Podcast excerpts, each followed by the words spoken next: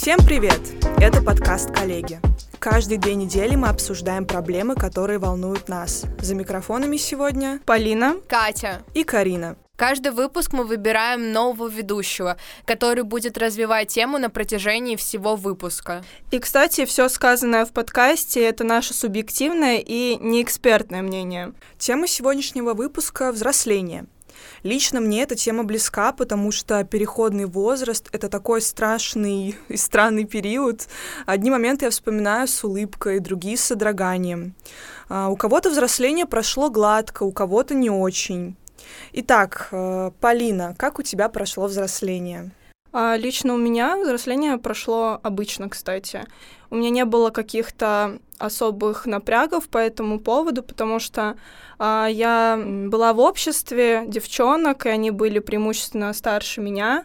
А, и у меня мама часто спокойно говорила там о месячных, и говорила, это не критические дни, а не менструация, прям реально месячные.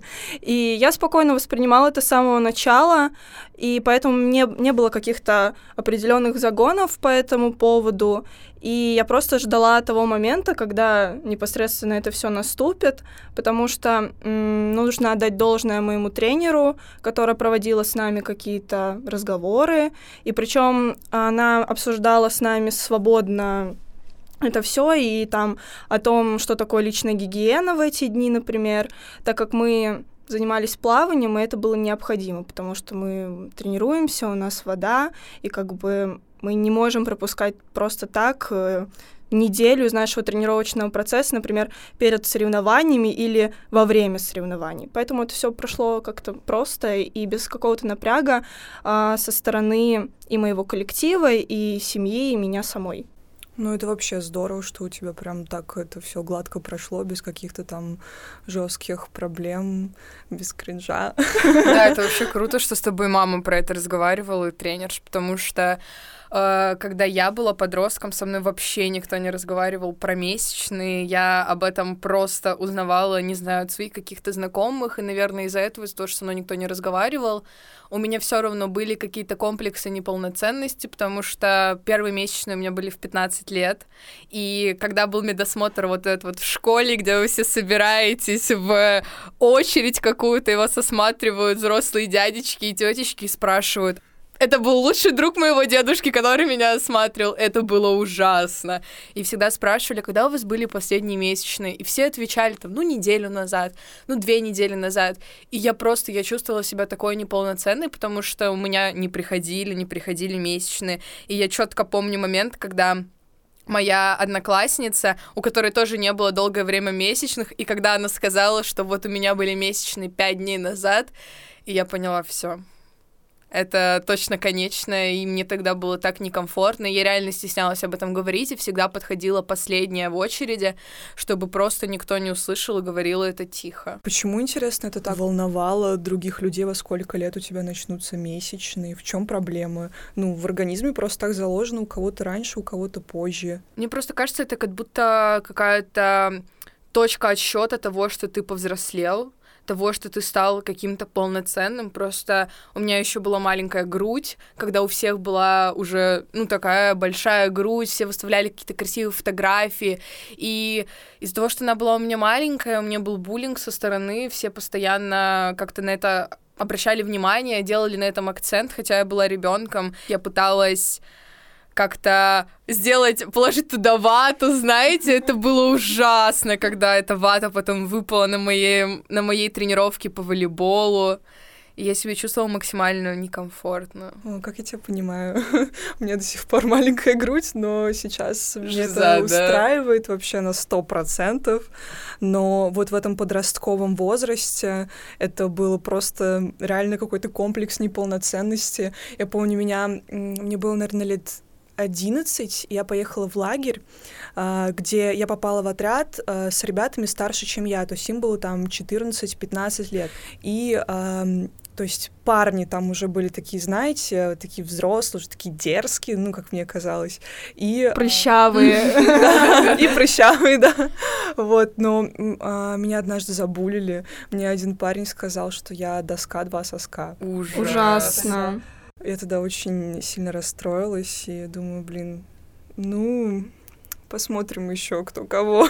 Вот у девочек не было такого. Ну, то есть меня прям вот открыто так не оскорбляли. Да, они пытались это как-то сделать через другие каналы связи, но напрямую нет. Ну, это ужасно, когда это говорят парни старше тебя. Я просто наслышана про очень много историй, где девочки там начинали худеть, ставить брекеты, потому что какие-то парни, которые им нравились, что-то да. не так сказали.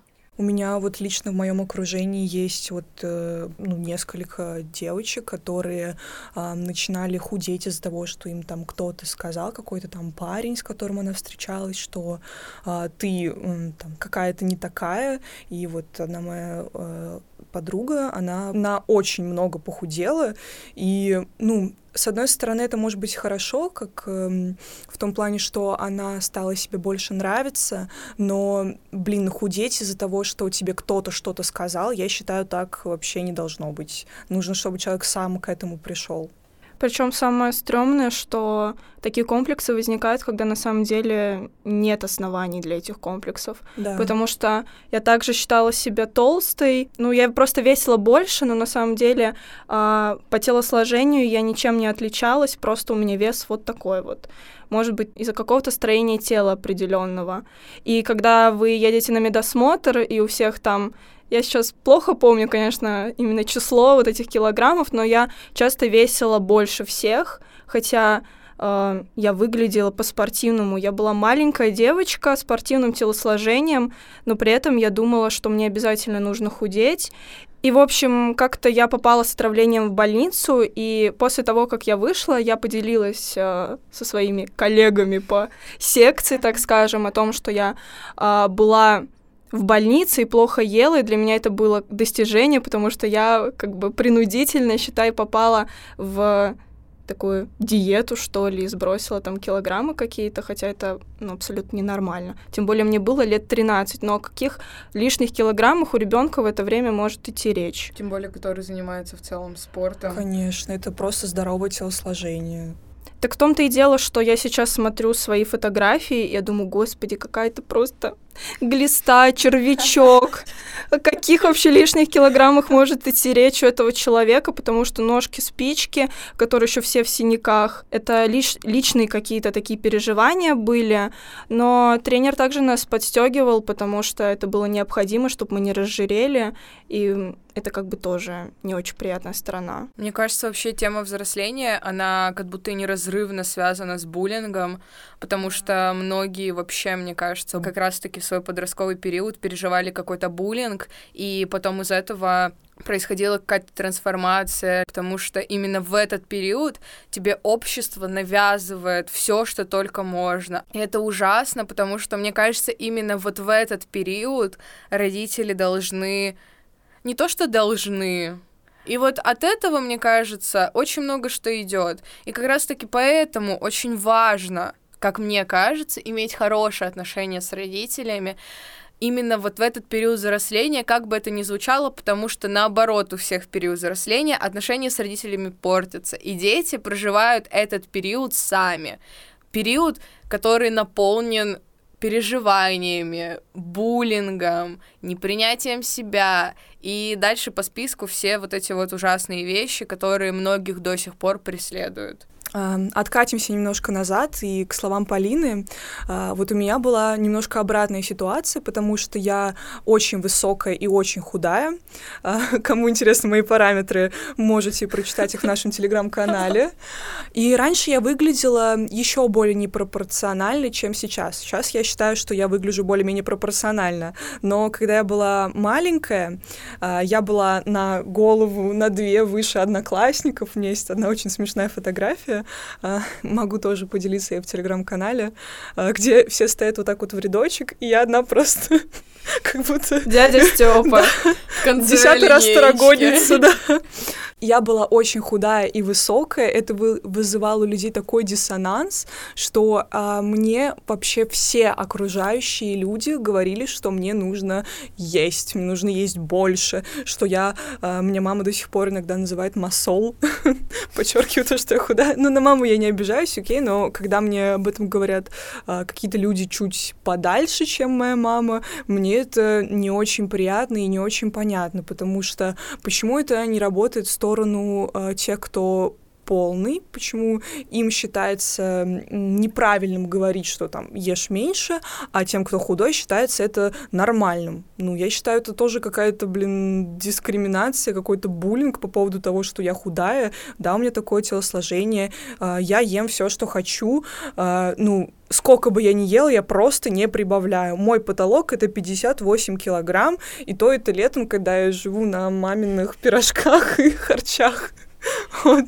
Знаешь, те самые комментарии от э, общества, что растишки переела в детстве. Да, боже мой, я эту фразу слышала просто постоянно. А, ну, я начала расти еще в детском саду, я начала становиться чуть выше других, а вот уже в началке это было прям заметно, и вот, вот эти вот задиры, крутыши, там чуть постарше всегда говорили, что растишки в детстве много ела, меня просто убивали эти фразы, а потом, когда я стала еще чуть постарше, вопрос Вопросы прибавились. Первый вопрос был, ты что, играешь в баскетбол? Второй вопрос, ты модель? Но это был более приятный вопрос, потому что в пятом классе я пошла в модельное агентство. Кстати, оно мне дало такой мощный буст, потому что я начала принимать свой рост, принимать свою худобу, любить себя, и это получилось в достаточно таком возрасте переходном, то есть я в пятом классе туда пошла, и мне это очень помогло, потому что, когда меня э,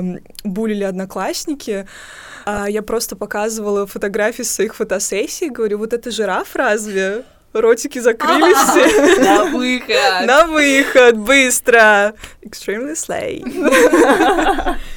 Мне кажется, именно вот в период взросления, послушав сейчас ваши истории, формируется твой какой-то образ, который идет с тобой по жизни, потому что из-за того, что у меня были какие-то проблемы с вниманием, хотя меня никто никогда в семье не обделял, я была везде первой, первой внучкой, первой ребенкой, первым правнучкой и дальше по списку, но у меня был младший брат, и в какой-то момент очень много внимания уделялось ему, и я восполняла вот этот вот промежуток своим неадекватным поведением. А я и так активный ребенок. Просто во мне столько энергии, и я всегда ей делюсь с людьми, с близкими или не с близкими, мне всегда все хочется зарядить, и я всегда была клоуном, реально. Ну, то есть я общалась всегда со старшеклассниками, и они меня вот просто видели, вот знаете, вот с красным носом постоянно. Вот это был мой образ. И потом всегда все спрашивали, когда ты просто не улыбаешься пять минут, все спрашивают, а почему ты такая грустная? Это вот к, отсылка к тому, что а почему ты такая высокая? А почему ты такая грустная? Ну потому что, ребят, ну я не хочу улыбаться, уже рот устал просто. Давайте думать о том, что каждый человек многогранен. Я понимаю, что сложился какой-то образ, но все равно, как бы... Это очень важно понимать. А насчет вот этого образа, который а, мы создаем сами себе, а, на самом деле а, я очень рада, что мы а, переходим из школы в вуз, потому что можно создать себе новую личность. И никто не знает, кто ты такой. По скриптам у нас не получилось. Это очередное подтверждение Катиных слов.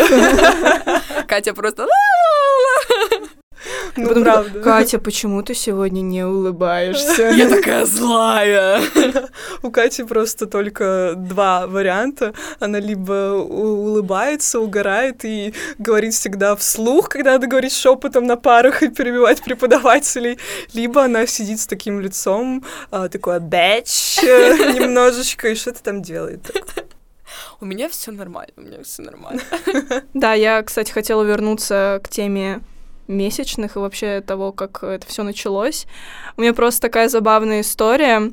Кто-то говорит о том, что он там стесняется, переживает, когда вот они приходят, ждет с трепетом, возможно. У меня это было следующим образом. Как я уже говорила, я занималась плаванием. Нам все рассказывали, чисто по полочкам раскладывали. И я, так как девочки были старше меня, ну, как бы, я знала, что это такое. И когда у меня мама такая в один момент: «Полина, ты знаешь, что такое месячные?» И такая: «Нашла, блин, кого пугать вообще?» Я уже напугала ежа голой жопой. У меня было другое, испугала кота сосиской, но мне нравится больше.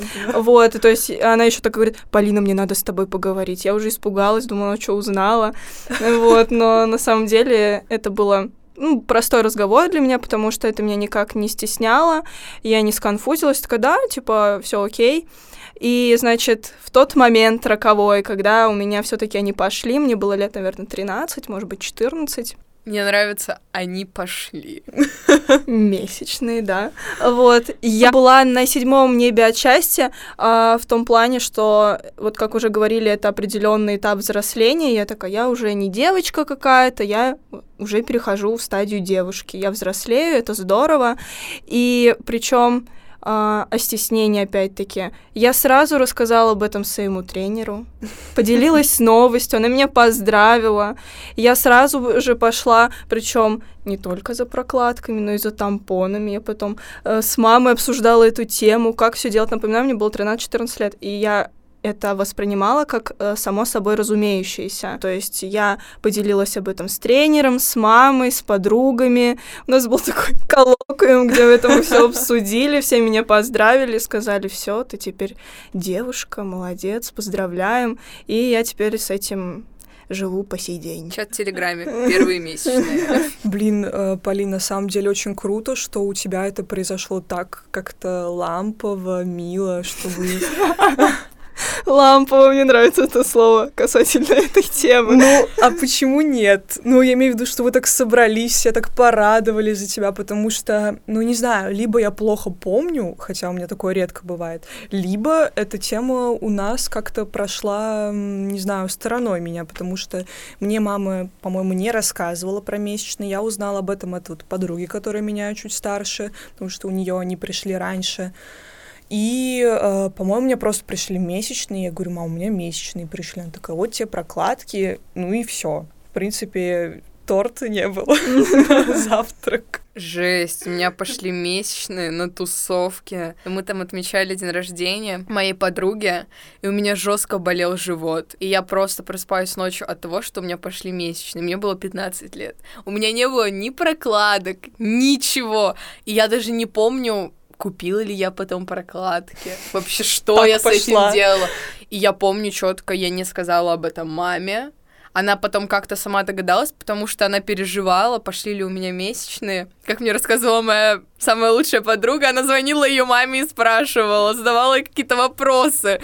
Ужас. Вот. И потом как-то само собой. Но у меня до сих пор, мне тяжело там... попросить маму купить прокладки, я так никогда не делала. А если покупаю, то прячу это в куртку и не могу там их положить на какое-то видное место. Я не знаю почему, хотя я спокойно говорю про месячные, про секс, но с родителями как будто это какое-то табу, потому что как раз-таки в период взросления это не было нормы, это диалог не велся в моем доме от слова совсем. Даже сейчас, когда это мне прихожу к бабушке, и у меня болит живот, потому что у меня месячные проходят довольно болезненно, бабушка мне постоянно говорит, что вот, выпей таблетку, у тебя, наверное, это перед менструацией, и я просто... О, нет, что за слова? Не-не-не-не, это просто что-то не то съела. Это ужасно. Просто спину отлежала, как-то плохо спала. И, кстати, насчет болезненности месячных, они у меня протекали всегда очень болезненно. Вот они у меня пришли лет в одиннадцать, и, ну, первые года два это еще было нормально, я просто не помню, что у меня что-то болело.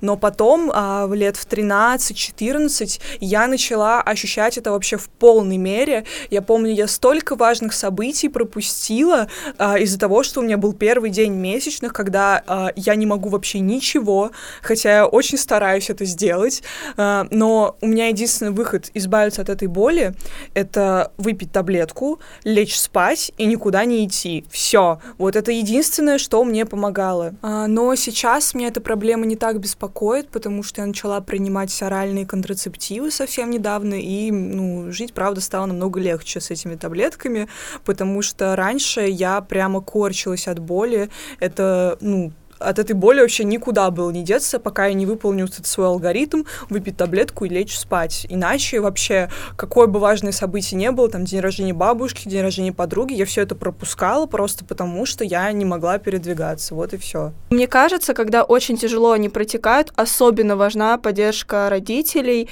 и возможность вообще, в принципе, обсудить это с ними, с мамой, с подругой, с бабушкой, с кем угодно, даже с папой, если у кого-то близкие отношения, потому что если ты один, особенно на начальном этапе, это ужасно тяжело, потому что ты, во-первых, не понимаешь, и особенно вот этот момент, когда первый раз, первый раз месячный, первый раз, э, там, не знаю, использовал тампон, первый раз начались менструальные боли, ты такой, боже, что вообще происходит?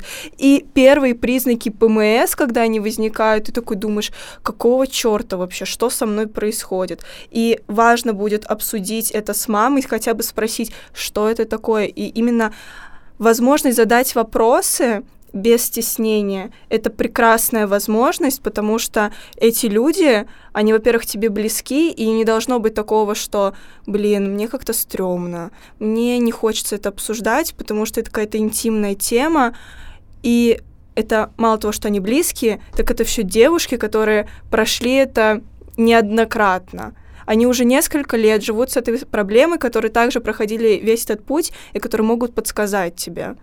Да, на самом деле не нужно стесняться, хотя я понимаю, что отношения у всех со своими близкими разные. Допустим, как у Кати, ей очень трудно об этом говорить, но я думаю, в таких ситуациях э, нужно немножко взять себя в руки, наверное, чуть-чуть перешагнуть через себя и первым завести эту тему с близким человеком, э, и, возможно, дальше это будет идти намного проще, легче, поэтому если нас слушают девочки, которые сейчас это проходят, э, пожалуйста, не стесняйтесь своих мам, бабушек, тёть, сестер, да, даже если у вас близкие отношения с представителями мужского пола в вашей семье, я думаю, они тоже будут готовы оказать вам эту поддержку. Да, это очень важно, я согласна полностью с Полиной, и мне очень жаль, что я не поговорила со своей мамой, когда у меня начались месячные, потому что в интернете очень много различных советов по поводу болей, по поводу ПМС, и ты постоянно думаешь, что что-то случилось у тебя по женской линии, и ты переживаешь из-за этого, потому что тебе просто никто не объяснил, что это нормально, и это особенность твоей физиологии. Мне кажется, у меня это прошло только вот когда я пошла к гинекологу и задала вопрос, что меня это беспокоит, потому что у меня ужасные боли, я лежу на полу, я плачу, потому что это просто невозможно. Она мне сказала, что либо вы пьете контрацептивы, то есть гормоны, либо вы просто принимаете особенности своей физиологии. То, что это не пройдет, и ну, для вас это нормально, я не говорю про других людей, у кого-то реально это не окей, у кого-то какие-то проблемы бывают, вот, но именно в моем случае мне просто это нужно принять, и очень важно, чтобы мамы, подруги вас предупреждали об этом или хотя бы рассказывали вам это. И вообще очень грустно, что вот это вот женское сообщество, которое нас окружает, не думает о том, что об этом важно поговорить. Я не понимаю, почему. Мне кажется, мне кажется, что женская солидарность — это очень важно и очень круто, когда женское общество, которое вас окружает, рассказывает вам такие темы, потому что они влияют на ваше половое созревание, на ваше ментальное здоровье и в целом на ваше дальнейшее восприятие каких-то вещей и мира. Мне кажется, эта женская солидарность отключается в кабинетах гинекологов, в детских больницах, потому что я не знаю, как по-другому объяснить их поведение, просто, не знаю, мне вот какие-то свиньи, простите за выражение, попадались вместо гинекологов. Они просто несли всякую чушь, там, родишь — пройдет, и боли, и прыщи, и вообще все пройдет у тебя после родов, да и вообще там нога регенерируется. А до родов вообще ходи, мучайся, неважно, во сколько лет ты там родишь, там, может, через двадцать лет ты это сделаешь, через пятнадцать, но до этого момента ходи, мучайся, никаких таблеток тебе, никаких, никакого лечения, все, пока. Я поэтому, кстати, вообще боюсь гинекологов и до сих пор. Я как бы понимаю, что это необходимо, необходимо ходить раз в полгода, но из-за моего плачевного опыта, и причем он достаточно часто встречается вообще, на одну женщину из одной попадается ужасная гинекологиня. Причем реально же женщины такие вот, они какие-то мерзкие, какие-то нетактичные, и почему они не понимают, что, например, девочка и... девственницы, например, та же самая приходит с какими-то определенными проблемами, и они обязательно должны акцентировать внимание, что, например, какая-нибудь молочница обязательно из-за того, что она там ведет какую-то беспорядочную да, да, половую да. связь. И начинают еще нотации читать при этом. У меня такое было, что мы начинали читать нотации просто в кабинете гинеколога. И это длилось довольно долго, ну, то есть минут сорок я сидела, просто слушала вот эти все помои, которые она на меня выливает. Я просто вышла оттуда в слезах. И, я не знаю, была даже такая ситуация, что она...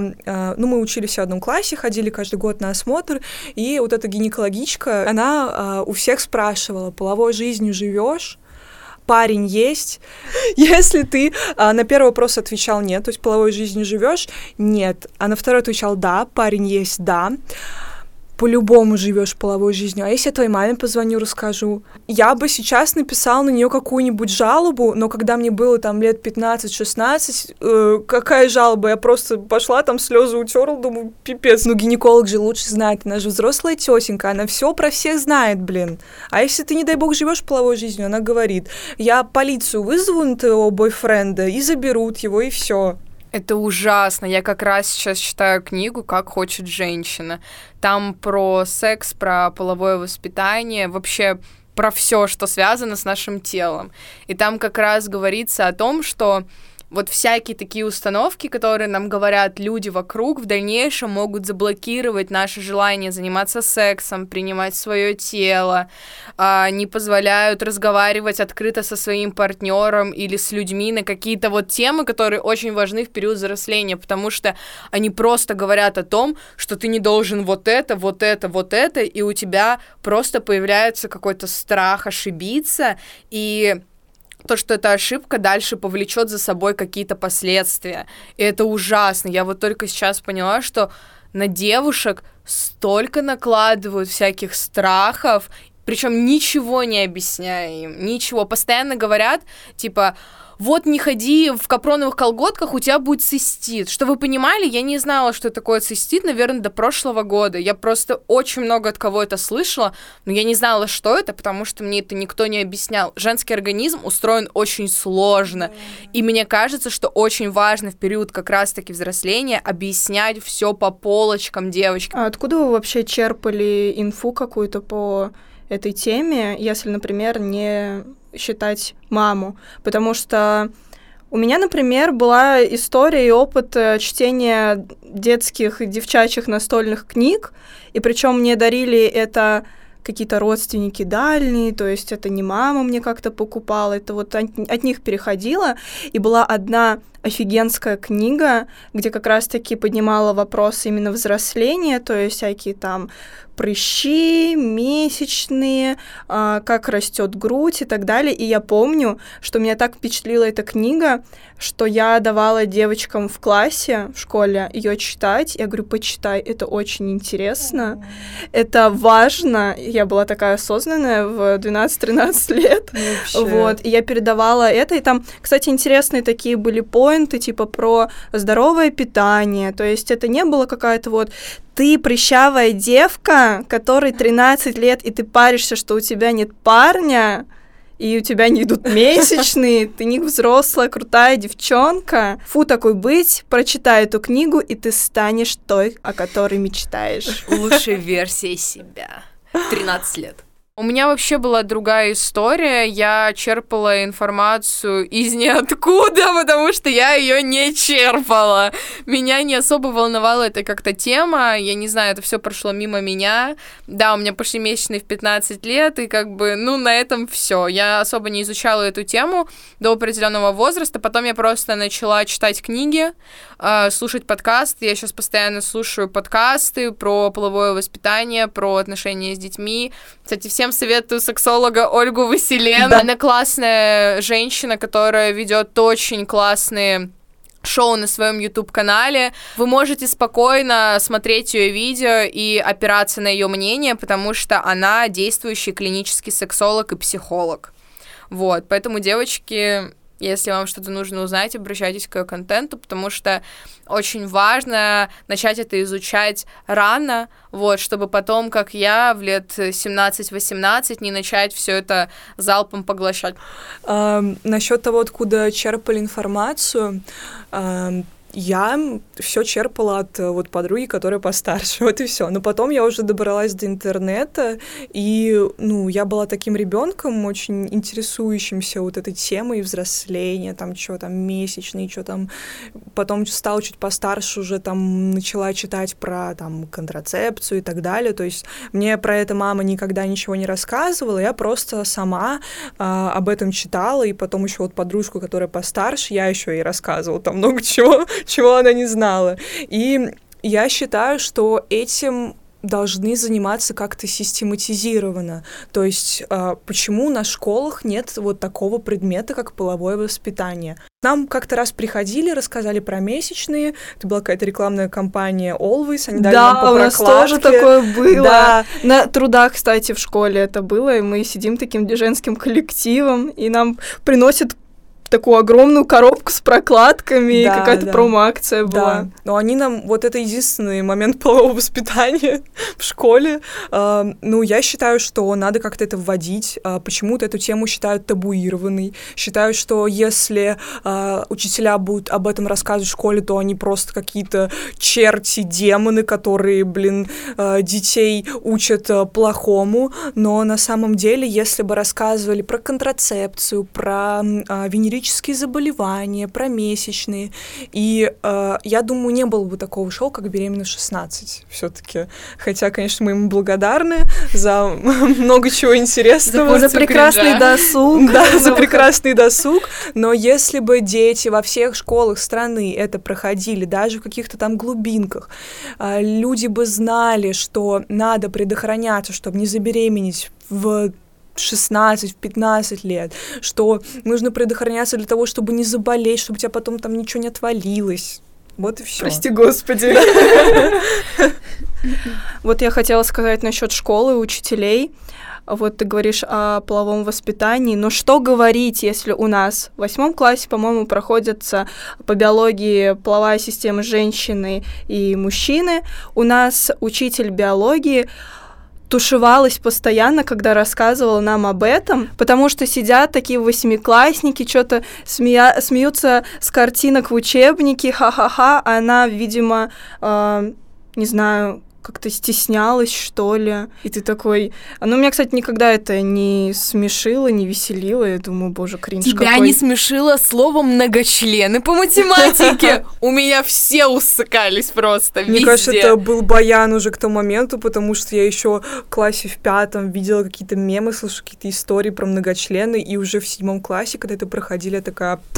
Я уже все знаю про многочлены. Я уже проржалась. Да, я уже проржалась, мне уже не смешно. Вот, и она, получается, очень как-то неуверенно себя чувствовала, я помню. И меня это уже тогда триггерило, потому что м- я не знаю, почему, на самом деле, я была такая осознанная прям в этом плане. Может быть, как раз-таки потому, что со мной разговаривали много об этом. Это прекрасный опыт. И поэтому я все знала, что было вот в этом э, учебнике. Но в то же время, если бы она как-то перевернула, пере, не знаю, перефразировала, как-то интерпретировала по-своему, как-то интересно провела бы урок, этих смешков дурацких не было бы. И мы много бы чему научились на самом деле. И сейчас я обсуждала а, с теми людьми, с которыми я училась на тот момент, то есть у которых а, с нами был один учитель по биологии, и они жалеют, что на самом деле эти уроки прошли мимо них. То есть это на самом деле очень важный этап, и не просто так он проходится. А, ну там какая-то инфузория, туфелька. И потом такие, такое половое созревание. И, блин, это нужно было акцентировать на этом внимание, именно на этих темах, а не просто проходить, э, не знаю, как просто как поезд прошел, одна за одной тему, ты там что-то написал, и ничего не извлек из этого. И что там, как, ты такой, типа, ну, не знаю, ничего нового не узнал. Да, я согласна, у нас тоже были уроки по биологии, я ничего из них не помню, но вот я сейчас как раз читаю книгу, про которую я уже упоминала, и там это все в таких красивых картинках, все таким понятным языком, что от некоторых вещей я просто офигевала, хотя мне на минуточку уже скоро двадцать лет, вот, потому что я такая, ого, так можно простым языком все описать, и мне кажется, реально очень важно в школах хотя бы попробовать это в крупных школах в регионах, вводить не просто какие-то лекции раз в месяц, а именно предмет, как это э, развито не везде, но все же это есть в Америке, в Европе, вот, а именно по взрослению, по тому, как вести себя в каких-то ситуациях. И это все потому, что очень важно, у нас этого просто нет, потому что ну, здесь много накладывается причин, и экономическая, и ментальная, учителям это просто не надо, э, я их понимаю. Мне кажется, если бы я не любила развиваться, изучать что-то новое, я бы оставила как-то эту тему позади себя и также говорила, ну, красный день календаря, вот это вот, девочки, не обсуждайте. Гости пришли. Девочки. Не обсуждайте при мне такие темы, я не могу такое слушать. Но, слава богу, я очень люблю что-то новое изучать, и эта тема все равно важна даже сейчас, неважно в каком возрасте. У да, меня будут точно. В будущем дети, у меня есть двоюродные сестры и даже братья, я тоже могу им что-то объяснять, потому что пол не важен, как бы, если ты изучаешь какую-то обширную тему, то ты изучаешь ее полностью. Вот ты сказала как раз про брата, а что насчет вообще полового воспитания у мальчиков? У мальчиков это вообще отдельная тема. Я немножко заморочилась и поспрашивала перед записью, как вообще это проходило у мальчиков в моем окружении. И... По-моему, только один человек, а, нет, два человека сказала, что с ними говорили о взрослении и о контрацепции, сексе и так далее. А с остальными просто даже не заводили этот разговор, хотя я считаю, это также, это, наверное, не то чтобы так же важно, как с девочками, но даже чуть-чуть больше важно, потому что, судя по шоу «Беременна в шестнадцать», на том, чтобы заниматься сексом без контрацептивов, чаще всего настаивают парни, которые говорят, что ощущения не те. И если бы им объясняли эти элементарные вещи, еще раз повторюсь, этого шоу бы не было. К сожалению. Почему тебе так не нравится шоу «Беременна в шестнадцать»? Мне шоу, мне шоу очень нравится. Если абстрагироваться от вот этого досугового момента, мне очень жалко детей, которые рождаются в этих семьях, у несостоятельных родителей, которые говорят, что планировали этого ребенка, а им по шестнадцать лет у них нет ни жилья, ни дохода, ничего, и они просто рожают этого ребенка куда и кому. Я не понимаю. И вообще «Беременна в шестнадцать» — это, считай, антипример. Как раз-таки он показывает, что очень важно внимание со стороны родителей, вообще окружения взрослых а, к ребенку-подростку в это время, потому что не то чтобы месячные возникают в это время, а беременность уже доходит до такого, и причем а, уже какой сезон этого шоу, а дети до сих пор не понимают на самом деле, к чему оно ведет. То есть это показывает не то, что вот ты можешь забеременеть, тебе проспонсируют твою беременность, покажут это по телеку, ты станешь знаменитым. Это на самом деле не так работает. Это показывает как раз-таки вот этим маленьким девочкам, которые смотрят также этот, это шоу, что на самом деле это очень плохо. И очень мало в этом шоу позитивных каких-то примеров, когда сформируются хорошие семьи, когда эти дети могут выращивать, воспитывать таких же детей, как и они сами. И я считаю, что... Это прекрасный тезис и вообще подтверждение тому, что тема, которую мы затронули э, в нашем первом пилотном выпуске, хоть она и щепетильная, но она очень важна. Мы хотим сказать вам большое спасибо за то, что вы прослушали наш пилотный выпуск, и просим вас не судить нас строго, потому что мы это делаем первый раз, мы первый раз делимся такими важными и щепетильными темами, которые до сих пор, к сожалению, табуируются в нашем обществе. Это был подкаст «Коллеги». Всем спасибо за прослушивание, всем пока!